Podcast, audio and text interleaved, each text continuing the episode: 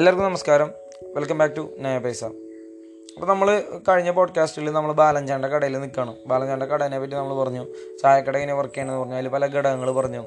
ഓരോ പ്രത്യേക ഘടകങ്ങൾ എങ്ങനെയാണ് ആ ഒരു ബിസിനസ്സിലേക്ക് പണം കൊണ്ടുവരുന്നതെന്ന് നമ്മൾ പറഞ്ഞു. പണത്തിന്റെ ഒഴുക്ക് എങ്ങനെയാണെന്ന് നമ്മൾ പറഞ്ഞു. നമ്മൾ നമ്മളതിനടുത്ത് പറയാൻ പോകുന്ന ഒരു ഒരു ബിസിനസ്സിൽ പ്രധാനമായിട്ട് ഉപയോഗിക്കുന്ന മൂന്ന് ഫിനാൻഷ്യൽ സ്റ്റേറ്റ്മെന്റ്സിനെ പറ്റിയിട്ടാണ്. ഏതൊരു ബിസിനസ് എടുത്താലും വലുതായാലും ചെറുതായാലും എല്ലാത്തിനും ഈ മൂന്നൊരു സ്റ്റേറ്റ്മെന്റ്സ് കാണും. ഫിനാൻഷ്യൽ സ്റ്റേറ്റ്മെന്റ്സ് നമുക്ക് കാണാനായിട്ട് സാധിക്കും. ഒന്നാമത്തെ statement income statement income statement നമ്മൾ എന്തിനാണ് ഉപയോഗിക്കുന്നത്? അല്ലെങ്കിൽ അതിനൊരു വേറെ പേരാണ് P and L statement profit and loss statement അത് നമ്മൾ എന്തിനാണ് ഉപയോഗിക്കുന്നത്? അത് കമ്പനിയുടെ ലാഭം കണ്ടുപിടിക്കാൻ വേണ്ടിയിട്ടാണ്. കമ്പനി എത്ര ലാഭത്തിലാണ് പോകുന്നതെന്ന് അറിയാൻ വേണ്ടി അല്ലെങ്കിൽ നഷ്ടത്തിലാണ് പോകുന്നതെന്ന് അറിയാൻ വേണ്ടിയിട്ടാണ് എന്ത്? പി ആൻഡ് എൽ സ്റ്റേറ്റ്മെന്റ് നമ്മൾ ഉപയോഗിക്കുന്നത്. അപ്പോൾ അതിന് നമുക്ക് എന്ത് കണ്ടുപിടിക്കാൻ പറ്റും? നെറ്റ് ഇൻകം കണ്ടുപിടിക്കാൻ പറ്റും. ഏണിങ്സ് കണ്ടുപിടിക്കാൻ പറ്റും. അതായത് ഒരു ഷെയർ എത്ര ഏണിങ്സ് ഉണ്ടാക്കിയെന്ന് കണ്ടുപിടിക്കാൻ പറ്റും? കമ്പനിയുടെ മൊത്തത്തിലുള്ള വരുമാനം എത്രയാണെന്നുള്ളത്. അതായത് എല്ലാ ചിലവുകളും കഴിച്ചിട്ട് മൊത്തം എത്ര ലാഭം കിട്ടി എന്നുള്ളത് നമുക്ക് ഇന്ന് കണ്ടുപിടിക്കാം. അതാണ് നെറ്റ് ഇൻകം ഞാൻ നിങ്ങളോട് മുന്നേ പറഞ്ഞായിരുന്നു മുൻപുള്ള പോഡ്കാസ്റ്റിൽ എന്താണ് നെറ്റ് ഇൻകം എന്നുള്ളത്. രണ്ടാമത്താണ് ബാലൻസ് ഷീറ്റ് ബാലൻസ് ഷീറ്റ് എന്തിനാണ് ഉപയോഗിക്കുന്നത് ആ ബാലൻസ് ഷീറ്റിൽ എന്തൊക്കെ ഉണ്ടാവുന്നത് പ്രധാനമായിട്ട് ബാലൻസ് ഷീറ്റിൽ ഉണ്ടാവുന്നത് അസറ്റ്സ് ലേബിലിറ്റി ഇക്വിറ്റി ഈ അസറ്റ്സ് എന്ന് പറയുന്നത് എന്താണ്? ഒരു കമ്പനിക്കുള്ള ആസ്തികൾ അല്ലെങ്കിൽ ഉദാഹരണം ഞാൻ പറയാം. ഒരു കമ്പനിക്ക് ഇപ്പോൾ ചായക്കട എന്നിരിക്കുക ചായക്കടയ്ക്ക് ചായക്കടയ്ക്ക് ഒരു ബിൽഡിംഗ് ഉണ്ട്. അത് ആ ബിസിനസ്സിന്റെ അസറ്റാണ് ചായ അടിക്കുന്ന പാത്രം ഉണ്ട്. അതൊരു അസറ്റാണ് ഇനി സ്റ്റൗ ഉണ്ട്. അതൊരു അസറ്റാണ് ബെഞ്ചും ഡെസ്കുകളും അതൊക്കെ ഉണ്ട്. അപ്പോൾ അതുകളൊക്കെ അസറ്റ് അസറ്റ്സ് ആയിട്ട് നമുക്ക് കൺസിഡർ ചെയ്യാൻ പറ്റും. മനസ്സിലായോ? വലിയൊരു ഇൻഡസ്ട്രി ആകുമ്പോൾ മെഷീനറീസ് ഇനി വേറെ കാര്യം ശ്രദ്ധിക്കേണ്ടത്. ഇതിപ്പോൾ ലീസിന് എടുത്തേക്കണത്. വാടകയ്ക്ക് എടുത്തേക്കണ അല്ലെങ്കിൽ ലീസിന് എടുത്തേക്കണ ഒരു സാധന ഒരു മെഷീനറി ആയാൽ പോലും എന്താണ്? അത് ആ കമ്പനിയുടെ അസറ്റായിട്ട് നമ്മൾ കൺസിഡർ ചെയ്യും. ഒരു ഉദാഹരണം പറഞ്ഞാൽ എയർലൈൻ ഇൻഡസ്ട്രിയിൽ പല എയർക്രാഫ്റ്റുകളും അല്ലെങ്കിൽ പല വിമാനങ്ങളും നമ്മൾ വാടകയ്ക്കാണ് എടുക്കണത് ലീസിനാണ് എടുക്കണത് അപ്പോൾ ലീസിന് എടുക്കുന്ന വിമാനം ആ കമ്പനിയുടെ അസറ്റ്സ് ആയിട്ടാണ് നമ്മൾ കൺസിഡർ ചെയ്യും. ഒരു മെഷീനറി ഉണ്ടെന്ന് വിചാരിക്കുക ഒരു മെഷീനറി ആ മെഷീനറി വാടകയ്ക്ക് എടുക്കുന്ന വാടകയ്ക്ക് എടുത്തിട്ടാണ് കമ്പനി റൺ ചെയ്യണമെന്ന് വെച്ചാലും നമ്മൾ എന്താണ് അത് അസറ്റായിട്ട് കൺസിഡർ ചെയ്യും. പിന്നെ നമ്മൾ എന്താണ് അതിൽ നിന്ന് അപ്പോൾ അസെറ്റ്സ് എന്താണെന്ന് നിങ്ങൾക്ക് മനസ്സിലായി. ഇനി ലൈബിലിറ്റി എന്ന് പറഞ്ഞാൽ എന്താണ് ഇപ്പോൾ ലോൺ ഉണ്ട് ബാങ്ക് ലോൺ ഉണ്ട് ആ കമ്പനിക്ക് അത് ലൈബിലിറ്റിയാണ് അതായത് നമ്മൾ കൊടുക്കാൻ ബാധ്യസ്ഥ കൊടുക്കാൻ ബാധ്യസ്ഥയായിട്ട് എന്തെങ്കിലുമൊക്കെ നിൽക്കണമെങ്കിൽ അതൊക്കെ നമ്മൾ ലൈബിലിറ്റി ആയിട്ട് പറയും. മനസ്സിലാവുണ്ടോ എന്താ പറയുക ബാങ്ക് ലോൺ ബാങ്ക് ലോൺ ഒരു ലൈബിലിറ്റിയാണ് പിന്നെന്താണ് ഇപ്പോൾ ആ എന്തെങ്കിലും നമ്മൾ കടം ആയിട്ട് സാധനങ്ങൾ വാങ്ങിയിട്ടുണ്ടെങ്കിൽ സപ്ലൈസ് എടുത്തിട്ടുണ്ടെങ്കിൽ അതൊക്കെ നമ്മൾ എന്താണ് ഇതിൽ വിടും ലൈബിലിറ്റീസിൽ വിടും. ഇനി അടുത്തതാണ് ഇക്വിറ്റി എന്ന് പറയുന്നത്. ഇക്വിറ്റി എന്ന് പറഞ്ഞാൽ ശരിക്കും ആ ഒരു മുതലാളി എത്രത്തോളം ആ കമ്പനിയിൽ ഓണർഷിപ്പ് ഉണ്ടെന്നുള്ളതാണ്. എത്ര രൂപ അതിൽ ശരിക്കും അല്ലെങ്കിൽ എത്ര എമൗണ്ട് ശരിക്കുള്ള ഓണർഷിപ്പ് ആ കമ്പനിയിൽ ഉണ്ടെന്നാണ് കാണിക്കുന്നത് ഇക്വിറ്റി എന്ന് പറഞ്ഞ ആ ഒരു ഭാഗം. അപ്പോൾ അസറ്റ്സ് ഒരു സൈഡിലും ഇക്വിറ്റിയും ലൈബിലിറ്റീസും വേറൊരു സൈഡിലാണ് വരാം. ബാലൻസ് ഷീറ്റിന്റെ ഒരു വര വരച്ചിട്ട് അതിന്റെ അപ്പുറത്ത് ഇപ്പുറത്താണ് ഇത് എഴുതുക അടുത്താണ് ക്യാഷ് ഫ്ലോ സ്റ്റേറ്റ്മെന്റ് അതിനെ പറ്റി ഞാൻ കൂടുതൽ പറയാനില്ല അപ്പോൾ നമ്മൾ ഈ രണ്ട് കാര്യങ്ങളാണ് പ്രധാനമായിട്ട് ചർച്ച ചെയ്യുക. ഏതാണ്? ഇൻകം സ്റ്റേറ്റ്മെന്റും ബാലൻസ് ഷീറ്റും അപ്പോൾ ഈ ബാലൻസ് ഷീറ്റ് എന്തിനാണ് ഉപയോഗിക്കുന്നത് വെച്ചാൽ ഞാൻ മുന്നേ പറഞ്ഞായിരുന്നു മാർജിൻ ഓഫ് സേഫ്റ്റി നമുക്ക് കണ്ടുപിടിക്കുന്നത് അപ്പോൾ മാർജിൻ ഓഫ് സേഫ്റ്റി കണ്ടുപിടിക്കാനാണ് നമ്മൾ എന്തിനു എന്ത് ഉപയോഗിക്കുന്നത്? ബാലൻസ് ഷീറ്റുകൾ ഉപയോഗിക്കുന്നത് മനസ്സിലാവുണ്ടോ ഒരു കമ്പനിയുടെ ലാഭവും കാര്യങ്ങളൊക്കെ അറിയാൻ വേണ്ടി നമ്മൾ ഇൻകം സ്റ്റേറ്റ്മെന്റ് ഉപയോഗിക്കും ഇത്ര നിങ്ങൾ മനസ്സിലാക്കിയാൽ മതി. അപ്പോൾ നമ്മൾ തിരിച്ചിനി ബാലൻസ് ചെയ്യേണ്ട കടയിലേക്ക് പോവാണ്. അപ്പോൾ അതിൽ എങ്ങനെയാണ് നമുക്ക് ഈ രണ്ട് സ്റ്റേറ്റ്മെന്റ്സ് കണ്ടുപിടിക്കാൻ നമുക്ക് നോക്കാം. അപ്പോൾ നിങ്ങൾ വിചാരിക്കാം ബാലൻസ് ചേട്ടൻ ഈ ഒരു കട നമ്മൾ വിൽക്കാനാണ് ഉദ്ദേശിക്കുന്നത് വിചാരിക്കുക. അപ്പോൾ പെട്ടെന്ന് തോന്നണം വേറെ ഞാൻ ഈ കട അങ്ങോട്ട് വിറ്റാലോ? എനിക്കൊക്കെ വയസ്സൊക്കെ ആയില്ലേ? ഇനിയിപ്പോൾ അങ്ങോട്ട് വിറ്റൊഴിഞ്ഞാലോ എന്ന് അങ്ങോട്ട് തോന്നണം.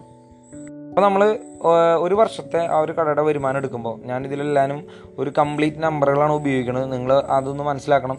കാരണം നമുക്ക് ഒരുപാട് ലിമിറ്റേഷൻ ഉണ്ട്. അതുകൊണ്ടാണ് നമ്മളിങ്ങനെ പറയുന്നത്. ഒരു പരിധികളുള്ളതുകൊണ്ടാണ്. അപ്പോൾ മൊത്തം ആളുടെ ഒരു എന്താ പറയുക മൊത്തം ചെലവ് അല്ലെങ്കിൽ മൊത്തം വരുമാനം എന്ന് പറയുന്നത് ഒരു വർഷത്തെ ഒരു ലക്ഷം രൂപയാണെന്ന് വിചാരിക്കുക. മൊത്തം ഒരു ലക്ഷം രൂപ വരുമാനമുണ്ട്. അതിൽ ഇരുപതിനായിരം രൂപ മൊത്തം സാലറി ആയിട്ട് പോവാണ്. ആ സാലറി കോസ്റ്റായിട്ട് ലേബർ കോസ്റ്റായിട്ട് പോവാണ്. ഒരാളെ ഞാൻ പറഞ്ഞ അവിടെ പണിക്കെടുത്തിട്ട് ആ ആൾക്ക് ഒരു വർഷം ഇരുപതിനായിരം രൂപയാണ്. നമുക്കറിയാം ഇത് ഒരിക്കലും ഒരു വിശ്വസിക്കാൻ പറ്റുന്ന ഒരു സംഖ്യയല്ല. ഒരു വർഷം ഒരിക്കലും ഇരുപതിനായിരം രൂപ ഒരാൾ നിൽക്കില്ല. പക്ഷെ നിങ്ങളൊന്ന് മനസ്സിലാക്കാൻ വേണ്ടിയിട്ടാണ് ഞാൻ അങ്ങനെ പറയുന്നത്. ഇരുപതിനായിരം രൂപ ഒരു ലക്ഷത്തിൽ നിന്ന് എന്ത് ചെയ്തു? സാലറി ആയിട്ട് കൊടുത്തു പോയി.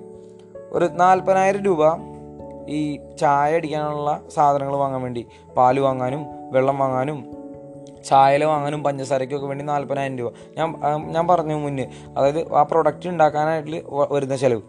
പിന്നെ ഒരു പതിനായിരം രൂപ വാടകയ്ക്ക് പോയി നേരിക്കാം ആ ഒരു ബിൽഡിങ്ങും കാര്യങ്ങളും ഒക്കെ വാടകയ്ക്ക് ആയിട്ട് വാടകകൾ പല വാടകകളും കാണും ചിലപ്പോൾ ഞാൻ പറഞ്ഞു പല മെഷീനറീസ് നമ്മൾ ലീസിനൊക്കെ എടുക്കണ്ടാവും. അപ്പോൾ അങ്ങനെ വാടക ചിലവിൽ ഒരു പതിനായിരം രൂപ പോയി നേരിക്കാം അപ്പോൾ മൊത്തം എത്ര രൂപ ഇനി ബാക്കിയുണ്ട്? മുപ്പതിനായിരം രൂപ ബാക്കിയുണ്ട്. ഒരു ലക്ഷം മൊത്തം വരുമാനം അതായത് റവന്യൂ ആ ഒരു ലക്ഷം റവന്യൂ എന്ന് പറയും. അതിൽ ഏകദേശം എഴുപതിനായിരം രൂപ രൂപയോളം കോസ്റ്റ് ഓഫ് റവന്യൂ പോയിട്ടുണ്ട്. അതായത് ഈ ഒരു ലക്ഷം രൂപയുടെ റവന്യൂ ഉണ്ടാക്കാൻ വേണ്ടി എഴുപതിനായിരം രൂപയുടെ കോസ്റ്റ് ഓഫ് റവന്യൂ പോയി. കോസ്റ്റ് ഓഫ് റവന്യൂ എന്ന് പറഞ്ഞാൽ എത്ര രൂപ മൊത്തം ചിലവാക്കി എന്നുള്ളതാണ് ഈ ഒരു ലക്ഷം രൂപ എന്ന് പറയുന്ന റവന്യൂ ഉണ്ടാക്കാൻ വേണ്ടി. അതാണ് കോസ്റ്റ് ഓഫ് റവന്യൂ എന്ന് നമ്മൾ പറയുന്നത്. അപ്പോൾ ബാക്കി എത്ര കിട്ടിയും? മുപ്പതിനായിരം രൂപ ബാക്കിയുണ്ട്. ഇനി ഈ മുപ്പതിനായിരം രൂപയും മൊത്തം ആർക്ക് എടുക്കാൻ പറ്റുമോ ഈ മുതലാളിക്ക് എടുക്കാൻ പറ്റുമോ വാലഞ്ചാൻ എടുക്കാൻ പറ്റുമോ പറ്റില്ല. അതിൽ പിന്നെ ടാക്സ് അടയ്ക്കണം. ഞാൻ പറഞ്ഞായിരുന്നു നമ്മുടെ നാട്ടിൽ ടാക്സ് ഉള്ളൊരു രാജ്യമാണ്. അപ്പോൾ പതിനായിരം രൂപയോളം ടാക്സ് പോയെന്ന് വിചാരിക്കുക. ഇതെല്ലാം നിങ്ങൾ വിചാരിച്ചാൽ ജസ്റ്റ് അസ്യൂം ചെയ്താൽ മതി. അപ്പോൾ അതിൽ ബാക്കിന് എത്ര ഉണ്ട് ഇരുപതിനായിരം രൂപയുണ്ട്. മനസ്സിലാവുണ്ടോ നിങ്ങൾക്ക് അപ്പോൾ നിങ്ങൾക്ക് മനസ്സിലാവും ഈ ഒരു മുപ്പതിനായിരം രൂപയ്ക്ക് ഒരിക്കലും പതിനായിരം രൂപയൊന്നും ടാക്സ് വരില്ല. ഞാൻ എന്നാലും ഒരു എക്സാജറേറ്റഡ് ആയിട്ടുള്ള നമ്പറാണ് എന്നാലും നിങ്ങളൊന്ന് മനസ്സിലാക്കാൻ വേണ്ടി മാത്രമാണ് ഞാനിങ്ങനെ പറയുന്നത്. അപ്പോൾ നമ്മളെന്ത് മുപ്പതിനായിരം രൂപയിലും പതിനായിരം രൂപയോളം ടാക്സ് ആയിട്ട് പോയി. പിന്നെ ബാക്കിയുള്ളത് അപ്പോൾ എത്രയാണ്? ഇരുപതിനായിരം രൂപ. അപ്പോൾ ഇരുപതിനായിരം രൂപ ഒന്നില്ലെങ്കിൽ നമ്മുടെ ബാലൻസാണ് എടുക്കാം. അല്ലെങ്കിൽ ആ ഇരുപതിനായിരം രൂപ തിരിച്ച് ബിസിനസ്സിലേക്ക് തന്നെ ഇടാം. മനസ്സിലാവുണ്ടോ? അപ്പോൾ ഇങ്ങനെയാണ് നിൽക്കുന്നത്. അപ്പോൾ ഇരുപതിനായിരം രൂപയാണ് ഒരു വർഷം ബാലഞ്ചാന്റെ കടക്കുള്ള നെറ്റ് ഇൻകം അല്ലെങ്കിൽ ലാഭം എന്ന് പറയാം. മനസ്സിലാവുന്നുണ്ടോ? ഒരു ലക്ഷം രൂപ മൊത്തം റവന്യൂവിൽ ഇരുപതിനായിരം രൂപ അഥവാ ഇരുപത് ശതമാനമാണ്. എന്ത്? മൊത്തം റവന്യൂവിന്റെ ഇരുപത് ശതമാനമാണ് അദ്ദേഹത്തിന്റെ ലാഭം പ്രോഫിറ്റ് എന്ന് പറയാം നമുക്ക്. അപ്പോൾ ഇത്തരം കാര്യങ്ങൾ മനസ്സിൽ വയ്ക്കാം ഒരു ലക്ഷം രൂപയാണ് മൊത്തം വരുമാനം. അതിൽ എഴുപതിനായിരം രൂപ കോസ്റ്റ് ഓഫ് റവന്യൂ ചിലവുകൾക്ക് വേണ്ടി പോയി. ബാക്കി മുപ്പതിനായിരം രൂപ വന്നു. അതിൽ പതിനായിരം രൂപ ടാക്സ് അടച്ചു. ബാക്കി ഇരുപതിനായിരം രൂപയുണ്ട്. ആ ഇരുപതിനായിരം ആണ് എന്ത്? നെറ്റ് ഇൻകം ഇത്തരം കാര്യങ്ങൾ മനസ്സിൽ ഉറപ്പിക്കാം അപ്പോൾ ഇത്ര നിങ്ങൾ മനസ്സിലാക്കി വയ്ക്കുക ഇനി നിങ്ങൾ ചിന്തിക്കേണ്ടത്. അപ്പോൾ ഞാൻ മുന്നേ പറഞ്ഞ മാതിരി ബാലൻ ചേട്ടൻ തീരുമാനിക്കണം ഒരു ദിവസം. എന്ത്? കട വിൽക്കാൻ പോവാ. എനിക്കിപ്പോൾ വയസ്സായില്ലേ. ഇനി എനിക്ക് നോക്കി നടത്താൻ വയ്യ. അല്ലെങ്കിൽ ഇത് ഞാൻ വേറെ ആൾക്ക് വിൽക്കാൻ വേണ്ടി തീരുമാനിക്കണം. ബാലൻ ചേട്ടൻ വിൽക്കാൻ തീരുമാനിക്കണം. അപ്പോൾ ഇരുപതിനായിരം രൂപ വരുമാനമുള്ളൊരു കട. നിങ്ങളാണെങ്കിൽ എത്ര രൂപയ്ക്ക് അത് വാങ്ങും? നിങ്ങളൊന്ന് മനസ്സിൽ ചിന്തിക്കുക ഇരുപതിനായിരം രൂപ വർഷം വരുമാനമുണ്ട്. നിങ്ങളപ്പോൾ നിങ്ങൾക്കൊരു തീരുമാനം എടുക്കാം. ഞാനൊരു അവസരം തരണം. അപ്പോൾ നിങ്ങൾ എത്ര രൂപയ്ക്ക് ആ കട വാങ്ങും? ഒരു ലക്ഷത്തിന് വാങ്ങുമോ ഇരുപതിനായിരം രൂപ വർഷം അതിന് ലാഭമുണ്ട് അപ്പോൾ ഒരു ലക്ഷത്തിന് വാങ്ങും അല്ലെങ്കിൽ രണ്ട് ലക്ഷത്തിന് വാങ്ങും അല്ലെങ്കിൽ മൂന്ന് ലക്ഷത്തിന് വാങ്ങും എത്രത്തിന് നിങ്ങൾ വാങ്ങും? നിങ്ങളൊന്ന് ചിന്തിച്ച് നോക്കുക ഇരുപതിനായിരം രൂപ വരുമാനമുള്ളൊരു ബിസിനസ്സിന് എത്ര രൂപയ്ക്ക് നിങ്ങൾക്ക് ഒരു വർഷം വാർഷിക വരുമാനം ഇരുപതിനായിരം ഉള്ളൂ. അത് വാർഷിക സോറി വാർഷിക വരുമാനമല്ല. ഞാൻ തെറ്റായിട്ടാണ് പറഞ്ഞത് വാർഷിക വരുമാനമല്ല. വാർഷിക ലാഭം ഇരുപതിനായിരം രൂപ. അതായത് ട്വന്റി പെർസെന്റേജ് ഇരുപത് ശതമാനം മൊത്തം റവന്യൂവിന്റെ ലാഭമുള്ള ഒരു ബിസിനസ്സാണ് ഒരു ബാലഞ്ചാന്റെ കട. അപ്പോൾ നിങ്ങൾ എത്ര രൂപയ്ക്കായിരിക്കും ആ ബിസിനസ് എടുക്കുക? അല്ലെങ്കിൽ വാങ്ങുക? നിങ്ങൾ ചിന്തിച്ച് നോക്കുക. വെറുതെ ഒന്ന് ചിന്തിച്ച് നോക്കുക. അപ്പോൾ മിക്കൊരു അപ്പോൾ നമ്മൾ ഇപ്പോൾ ഇരുപത് നമ്മളിപ്പോൾ ഒരു ഒരു ലക്ഷത്തിന് എടുത്തുന്നതായിരിക്കാം അപ്പം നമ്മളെന്താണ്? ഇരുപത് ശതമാനം നമ്മളുടെ മൊത്തം ഇട്ട എമൗണ്ടിന് ലാഭം കിട്ടുകയാണ്. ഒരു ലക്ഷത്തിനാണ് നമുക്ക് കട വാങ്ങി വെച്ചാൽ ഇരുപത് ശതമാനം നമുക്ക് ലാഭം കിട്ടും. ഒരു അടുത്ത ഇന്നത്തെ വർഷം തന്നെ. ഇനി നമ്മൾ രണ്ട് ലക്ഷത്തിനാണ് വാങ്ങി വെച്ചാലോ എത്ര കിട്ടും? പത്ത് ശതമാനം ലാഭം കിട്ടുള്ളൂ. മനസ്സിലാവുണ്ടോ? ഇനി നമ്മൾ നാല് ലക്ഷത്തിനാണ് വാങ്ങിച്ചാലോ ഇനി ആ കട നമ്മൾ നാല് ലക്ഷത്തിനാണ് കൈവശാക്കി അപ്പോൾ എത്രയായിരിക്കും നേർപ്പകുതിയോ അഞ്ച് ലക്ഷമായിരിക്കും അല്ല സോറി അഞ്ച് ശതമാനമായിരിക്കും നമുക്ക് ലാഭം ഉണ്ടാവാം. അപ്പോൾ അതിങ്ങനെ കുറഞ്ഞു കുറഞ്ഞു വരും. അപ്പോൾ നിങ്ങൾ നിങ്ങൾക്ക് തീരുമാനം എടുക്കാൻ അവസരം തരണം അപ്പോൾ നിങ്ങൾ നിങ്ങളാണെങ്കിൽ എത്ര രൂപയ്ക്ക് അത് വാങ്ങും? നിങ്ങൾ ചിന്തിച്ച് നോക്കുക നമ്മൾ ഒരു ലക്ഷത്തിന് വാങ്ങണമെന്ന് വെച്ചാൽ ഇരുപത് ശതമാനം ഒരു വർഷം വാർഷിക ലാഭം കിട്ടും. രണ്ട് ലക്ഷത്തിനാണെങ്കിൽ അത് എന്ത് കിട്ടും? നിങ്ങൾക്ക് നാൽപ്പത് അല്ല സോറി പത്ത് ശതമാനത്തോളം ലാഭം കിട്ടും ഒരു വർഷം. ആ ഒരു നിങ്ങൾ ഇറക്കിയ എമൗണ്ടിന്റെ പത്ത് ശതമാനം കിട്ടും ലാഭമായിട്ട് ഒരു വർഷം. നാല് ലക്ഷം ആണെങ്കിൽ നിങ്ങൾക്ക് അഞ്ച് ശതമാനം ലാഭം കിട്ടും ഒരു വർഷത്തിൽ നിങ്ങൾ ഇറക്കിയ എമൗണ്ടിന്റെ അപ്പോൾ നിങ്ങളാണെങ്കിൽ എത്ര തന്നെ വാങ്ങുമെന്ന് ചിന്തിക്കാം. അപ്പോൾ ഇപ്പോൾ നിങ്ങൾക്ക് മനസ്സിലാവും നിങ്ങൾക്ക് ഒരു തീരുമാനം കറക്റ്റായിട്ട് എടുക്കാൻ പറ്റുന്നുണ്ടാവില്ല. മനസ്സിലാവുണ്ടോ അപ്പോൾ നിങ്ങൾ എന്ത് ചെയ്യണം? അതായത് എന്താ പറയുക ഈ ഒരു ഈ ഒരു ഇത്രയും ഒരു പാരാമീറ്റേഴ്സ് വെച്ചിട്ട് ഇത്രയും ഒരു വെറും ഒരു വരുമാനം അല്ലെങ്കിൽ ലാഭം മാത്രം വെച്ചിട്ട് നിങ്ങൾക്ക് ഒരു തീരുമാനം എടുക്കാൻ സാധിക്കില്ല. അപ്പോൾ അവിടെയാണ് ഞാൻ പറഞ്ഞത് മാതിരി ബാലൻസ് ഷീറ്റിന് ഒരു പ്രാധാന്യം വരുന്നത്. ബാലൻസ് ഷീറ്റിനും പി എൻ എൽ സ്റ്റേറ്റ്മെന്റും ക്യാഷ് ഫ്ലോയ്ക്കും ഒക്കെ ഒരു വാല്യൂ വരുന്നത്. അതുകൊണ്ടാണ് ഞാൻ നിങ്ങളോട് പറഞ്ഞത് ഈ ഈ ഒരു ഈ ഒരു മേഖലയിലേക്ക് ഇറങ്ങുന്നതിന് തൊട്ട് മുന്നേ കുറച്ച് അക്കൗണ്ടിങ് ഒക്കെ അറിഞ്ഞിരിക്കുന്നത് നല്ലതാണ്. നമ്മളോട് പറയും പക്ഷേ എല്ലാ കാര്യങ്ങളും നമുക്ക് പറയാൻ സാധിക്കില്ല. ഒന്ന് അറിഞ്ഞിരിക്കുന്ന നല്ലതാണെന്ന് പറയുന്നത് അപ്പോൾ ഞാൻ ഇപ്പോൾ ഈ ഒരു അവസരത്തിൽ ഞാൻ പറയുകയാണ് എന്ത്? ഇങ്ങനെ ഇത് ഒരു കാര്യം മാത്രം നോക്കിയിട്ട് എത്ര രൂപ വാർഷിക ലാഭമുണ്ടെന്ന് മാത്രം നോക്കിയിട്ട് നമുക്ക് എന്ത് ചെയ്യാൻ പറ്റില്ല? ഒരു ബിസിനസ് വാങ്ങാൻ പറ്റില്ല. അങ്ങനെ ഒരിക്കലും വാങ്ങാനും പാടില്ല. നിങ്ങളുടെ മുന്നിൽ ഒരാൾ അങ്ങനെ ഒരു എന്താ പറയുക ഒരു ഓപ്ഷൻ വെക്കുകയാണെങ്കിൽ നിങ്ങൾ ഒരിക്കലും അത് വാല്യൂ ചെയ്ത് ചെയ്യാനോ പാടില്ല. അത് മാത്രമല്ല അത് വാങ്ങാൻ ശ്രമിക്കാൻ പാടില്ല. കാരണം നിങ്ങളുടെ മുന്നിൽ ഒരു ഇൻഫർമേഷൻസ് ഇല്ല. ഒരു തരത്തിലുള്ള കാര്യങ്ങളും നിങ്ങൾക്ക് അറിയില്ല. ആകെ അറിയാവുന്ന വാർഷിക വരുമാനം ഇരുപതിനായിരം രൂപയാണെന്നുള്ളത് മാത്രം. അതായത് എന്താ പറയുക നിങ്ങളിപ്പോൾ ഒരു ലക്ഷം ഇടാണെങ്കിൽ ഇരുപത് ശതമാനം അതിന് ലാഭം കിട്ടുമെന്ന് നിങ്ങൾക്കറിയാം. രണ്ട് ലക്ഷം ആണെങ്കിൽ പത്ത് ശതമാനം നാല് ലക്ഷം ആണെങ്കിൽ അഞ്ച് ശതമാനം. ഇത്ര മാത്രമേ നിങ്ങൾക്ക് അറിയുള്ളൂ ആ ഇത്രയും ഒരു അറിവ് കൊണ്ട് ഒരിക്കലും ഒരു ബിസിനസ് അക്വയർ ചെയ്യാൻ നോക്കരുത്. അല്ലെങ്കിൽ വാങ്ങാൻ വേണ്ടി നോക്കരുത്. അപ്പോൾ നമ്മൾ എന്ത് ചെയ്യും? ബാലൻസ് ഷീറ്റ് നോക്കും. അതായത് ആ ബിസിനസ്സിന് ബാലൻസ് ഷീറ്റുകൾ ഉണ്ടാവും അല്ല ഞാൻ പറഞ്ഞ എല്ലാ ബിസിനസ്സിനും ബാലൻസ് ഷീറ്റ് കാണും. ചെറിയ ഒരു കടയ്ക്ക് ഉണ്ടാവണമെന്നില്ല. പക്ഷെ നമ്മൾ ഒരു ബാലൻസ് ഷീറ്റ് ക്രിയേറ്റ് ചെയ്യണമെന്ന് വിചാരിക്കാം. അപ്പോൾ അങ്ങനെ നമ്മൾ ക്രിയേറ്റ് ചെയ്തപ്പോൾ നമ്മൾ കണ്ടു. നമ്മുടെ ബാലൻസ് ഷീറ്റ് എന്ന് പറഞ്ഞാൽ ഞാൻ പറഞ്ഞു ടോട്ടൽ അസറ്റ്സ് ടോട്ടൽ ലൈബിലിറ്റീസ് പിന്നെ ഇക്വിറ്റി മനസ്സിലാവുണ്ടോ അപ്പോൾ നമ്മൾ നോക്കി വന്നപ്പോൾ ബാലഞ്ചന്റെ കടയിൽ ക്യാഷ് ആയിട്ട് മൂവായിരം രൂപ ഇരിക്കുന്നുണ്ട്. പിന്നെ ആ ചായ അടിക്കുന്ന സ്റ്റാൻഡിനും ബെഞ്ചും ഡെസ്കുകളും എല്ലാം കൂടി ഒരു പതിനായിരം രൂപയ്ക്കുള്ള ഒരു അസറ്റ് ഉണ്ട്. പിന്നെ എന്താണ് ആ ചായ അടിക്കുന്ന പാത്രം ചായല അങ്ങനത്തെ കാര്യങ്ങളെല്ലാം കൂട്ടിയിട്ട് ഗ്ലാസ്സുകൾ പിന്നെ ആ ചൂടുവെള്ളം ഒഴിക്കുന്ന ആ പാത്രം അതിനെല്ലാം കൂട്ടിയിട്ട് എത്ര ഒരു പതിനായിരം രൂപയാണെന്ന് ഇരിക്കാം പിന്നെ സപ്ലൈസ് അതായത് ചായ ഉണ്ടാക്കാൻ വേണ്ടിയിട്ടുള്ള ചായലും പഞ്ചസാരയും പാലും അങ്ങനെയെല്ലാം കൂട്ടിയിട്ട് ഒരു ആയിരം രൂപയ്ക്കുള്ള സപ്ലൈ ഇരിക്കണമെന്ന് ഇരിക്കാം പിന്നെ ആ സ്ഥലം ആ ഒരു കട ഇരിക്കുന്ന ഒരു സ്ഥലം. അത് ഒരു എന്താ പറയുക ഒരു ഇരുപത്തയ്യായിരം രൂപയ്ക്കുള്ള ഒരു ഉണ്ടെന്ന് ഒരു സ്ഥലത്തിനുള്ള വാല്യൂ ഉണ്ടെന്ന് വിചാരിക്കാം. ഇതൊരു ഗ്രാമപ്രദേശമാണ് ഞാൻ പറയണത്. നിങ്ങൾ അങ്ങനെ കണ്ടാൽ മതി ഒരു ഇരുപത്തയ്യായിരം ഉണ്ടെന്ന് വിചാരിക്കാം. അപ്പോൾ മൊത്തം എത്ര അസറ്റ്സ് ഉണ്ട് ആ ഒരു ബിസിനസ്സിന് നാൽപ്പത്തിനാലായിരം രൂപയുടെ ഒരു അസറ്റ് ഉണ്ട്. മനസ്സിലാവുണ്ടോ ഇത്ര അസറ്റ് ആ ഒരു ബിസിനസ്സിന് നമ്മൾ നമുക്ക് കാണാൻ സാധിച്ചു. നമ്മൾ ബാലൻസ് ഷീറ്റ് പ്രിപ്പയർ ചെയ്തപ്പോൾ അല്ലെങ്കിൽ ബാലൻസ് ഷീറ്റ് നോക്കിയപ്പോൾ ആ ഒരു ബിസിനസ്സിന്റെ ഇനി ലേബിലിറ്റീസിലേക്ക് നമ്മൾ പോകണം എത്രത്തോളം അതിന് ലയബിലിറ്റീസ് ഉണ്ടെന്ന് നോക്കി. ഇനി ഒരു പണിക്കാരൻ നിർത്തിയിട്ടുണ്ട് നമ്മൾ പറഞ്ഞു. അപ്പോൾ പണിക്കാരൻ മുഴുവൻ സാലറിയും കൊടുത്തിട്ടില്ല. അപ്പോൾ പെൻഡിങ് ആയിട്ട് ഒരു രണ്ടായിരം രൂപയുടെ നിൽക്കുന്നുണ്ട്. പിന്നെ ആ സ്റ്റാൻഡ് ഞാൻ പറഞ്ഞു. അതായത് ചായ അടിക്കുന്ന സ്റ്റാൻഡിന് പതിനായിരം രൂപയാന്ന് പറഞ്ഞു. പക്ഷേ അതിൽ ആയിരം രൂപ ഇൻസ്റ്റാൾമെന്റിലാണ് അത് എടുത്തിരിക്കുന്നത്. അപ്പോൾ അതിൽ ആയിരം രൂപ മാത്രമേ അടച്ചിട്ടുള്ളൂ. ഒമ്പതിനായിരം രൂപയും ലോണാണെന്ന് വിചാരിക്കാം. ലോണാണ് ആളുടെ. പിന്നെ ആ ഞാൻ പറഞ്ഞു അയ്യായിരം രൂപയുടെ ഈ ടേബിളും ചായ ടേബിളും കാര്യങ്ങളും ബെഞ്ചും ഡെസ്കും കാര്യങ്ങളൊക്കെ ഉണ്ടെന്ന് ഞാൻ പറഞ്ഞു. അപ്പോൾ അതിലൊരു മൂവായിരം രൂപ ആൾ എന്താണ് ലോൺ എടുത്തിട്ടാണ് അത് ചെയ്തേക്കണത് മനസ്സിലായോ? അല്ല അയ്യായിരം രൂപയിൽ മൂവായിരം രൂപ ലോണാണ് അപ്പോൾ ബാക്കിയിൽ രണ്ടായിരം രൂപ മാത്രമേ ഉള്ളൂ. പിന്നെന്താണ്?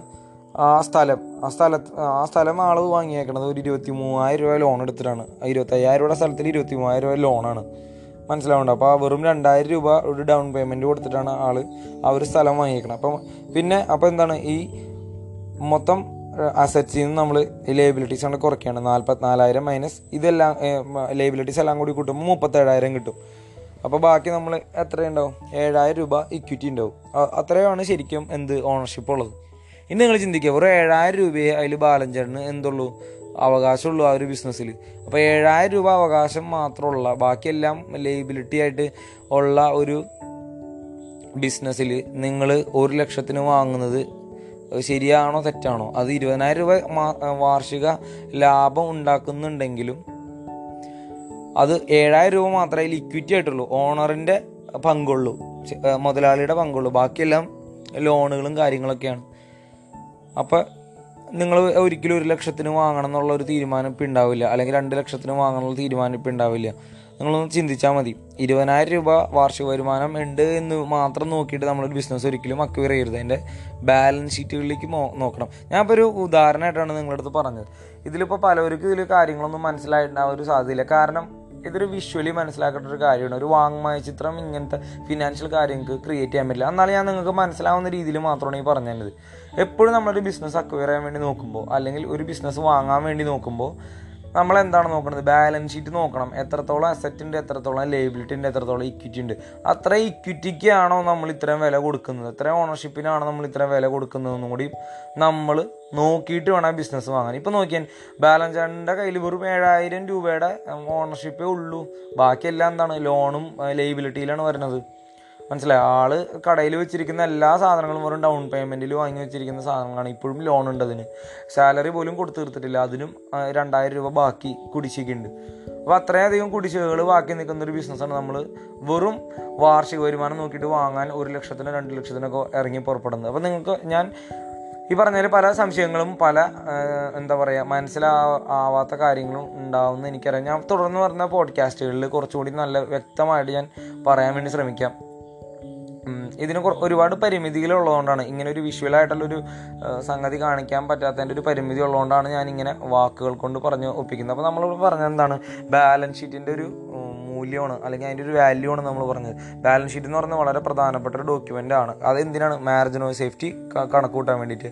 നമ്മൾ അതിലെന്തൊക്കെയുണ്ട് ലൈബിലിറ്റീസ് ഉണ്ട് അസറ്റ്സ് ഉണ്ട് ഇക്വിറ്റി ഉണ്ട്. അപ്പോൾ നമ്മളെപ്പോഴും എന്താണ്? ഇക്വിറ്റി നോക്കണം. ഒരു ബിസിനസ്സിൽ എത്ര ഇക്വിറ്റി ഉണ്ടെന്ന് നോക്കണം. ഇത്ര ഇക്വിറ്റിക്കാണ് ഞാൻ ഇത്രയും വലിയൊരു എമൗണ്ട് പേ ചെയ്യാൻ പോയത് എന്ന് നമ്മൾ ചിന്തിക്കണം. ആ ബിസിനസ് മൊത്തമായിട്ട് നമ്മൾ വാങ്ങുകയാണെങ്കിൽ ഒരു ഇത്ര ഇക്വിറ്റി എനിക്ക് കിട്ടുള്ളൂ അതിൽ ബാക്കിയെല്ലാം ലൈബിലിറ്റീസിലേക്കാണ് പോകുന്നത്.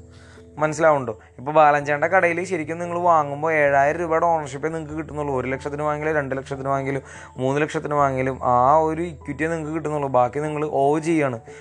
മറ്റുള്ളവരോട് ഓ ചെയ്യുന്ന ഒരു ലൈബിലിറ്റി ആയിട്ട് നിൽക്കണം അപ്പോൾ നിങ്ങൾ ഇപ്പോൾ രണ്ട് കാര്യങ്ങൾ നമ്മൾ പഠിച്ചു. എന്താ പറയുക ബാലൻസ് ഷീറ്റ് എന്താണ് വായിക്കണമെന്ന് പഠിച്ചു. പിന്നെ നമ്മൾ ഒരു ബിസിനസ് വെറും അതിന്റെ വാർഷിക വരുമാനം അല്ലെങ്കിൽ വാർഷിക ലാഭം നോക്കി മാത്രം അക്വയർ ചെയ്തത് അപ്പോൾ ഇത് തന്നെയാണ് നമ്മൾ ഓഹരി വിപണിയിലും എന്താണ് ഉപയോഗിക്കേണ്ടത്. ഓഹരി വിപണിയിലേക്ക് ഒരു കമ്പനീനെ പറ്റി നമ്മൾ പഠിക്കുമ്പോൾ അതിന്റെ ബാലൻസ് ഷീറ്റ് നോക്കേണ്ടത് വളരെ പ്രധാനപ്പെട്ട ഒരു കാര്യമാണ്. കാരണം എന്താണ്? അതിലും ഇതുപോലെ തന്നെ ലോണുകളും കാര്യങ്ങളൊക്കെ ഉണ്ടോ എന്ന് നമ്മൾ നോക്കണം. അതിനെപ്പറ്റി കുറച്ചുകൂടി ഇൻഡെപ്ത് ആയിട്ട് ഞാൻ സംസാരിക്കാമെന്ന് വിചാരിക്കണം. പക്ഷേ ഇത് ഇത് ഞാൻ പ്രധാനമായിട്ട് ഈ ഒരു പോഡ്കാസ്റ്റ് ചെയ്ത് ബാലൻസ് ഷീറ്റ് എന്താണെന്ന് പറഞ്ഞു തരാൻ വേണ്ടിയിട്ടാണ്. അല്ലെങ്കിൽ അതിന്റെ ഒരു വാല്യൂ എന്താണെന്ന് പറഞ്ഞു തരാനുണ്ട് പല ആളുകൾ ഇതൊന്നും നോക്കാതെയാണ് ഓഹരികൾ ഓഹരിയിൽ നിക്ഷേപങ്ങൾ നടത്തുന്നത്.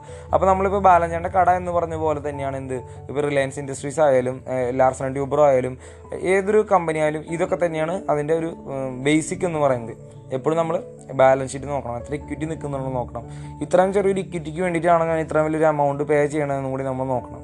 അപ്പോൾ ഞാൻ നിങ്ങൾക്ക് മനസ്സിലായെന്ന് വരിക അപ്പോൾ ഒരിക്കലും എന്ത് ഒരു തിരി ഒരു ഒരു ഏതൊരു കമ്പനി അതിപ്പോൾ ചെറിയൊരു കമ്പനി ആയിക്കോട്ടെ വലിയൊരു പബ്ലിക് ലിമിറ്റഡ് കമ്പനി ആയിക്കോട്ടെ നമ്മളത് അക്വയർ ചെയ്യാൻ വേണ്ടി നോക്കുമ്പോൾ മൊത്തം ബിസിനസ് ഞാൻ വാങ്ങുമ്പോൾ എനിക്ക് എത്ര കിട്ടും എന്നുള്ളത് നോക്കിയിട്ട് വേണം വാങ്ങാനായിട്ട്. അല്ലാതെ വർഷം വാർഷിക വരുമാനം മാത്രം നോക്കിയിട്ടോ? അല്ലെങ്കിൽ വാർഷിക ലാഭം മാത്രം നോക്കിയിട്ട് ഒരു ബിസിനസ് ഒക്കെ ചെയ്യാൻ നോക്കരുത്. ഒരു ചെറുകിട ഒരു ചായക്കടയായാലും വലിയൊരു പബ്ലിക് ലിമിറ്റഡ് കമ്പനിയായാലും എല്ലാവർക്കും നന്ദി. നമസ്കാരം.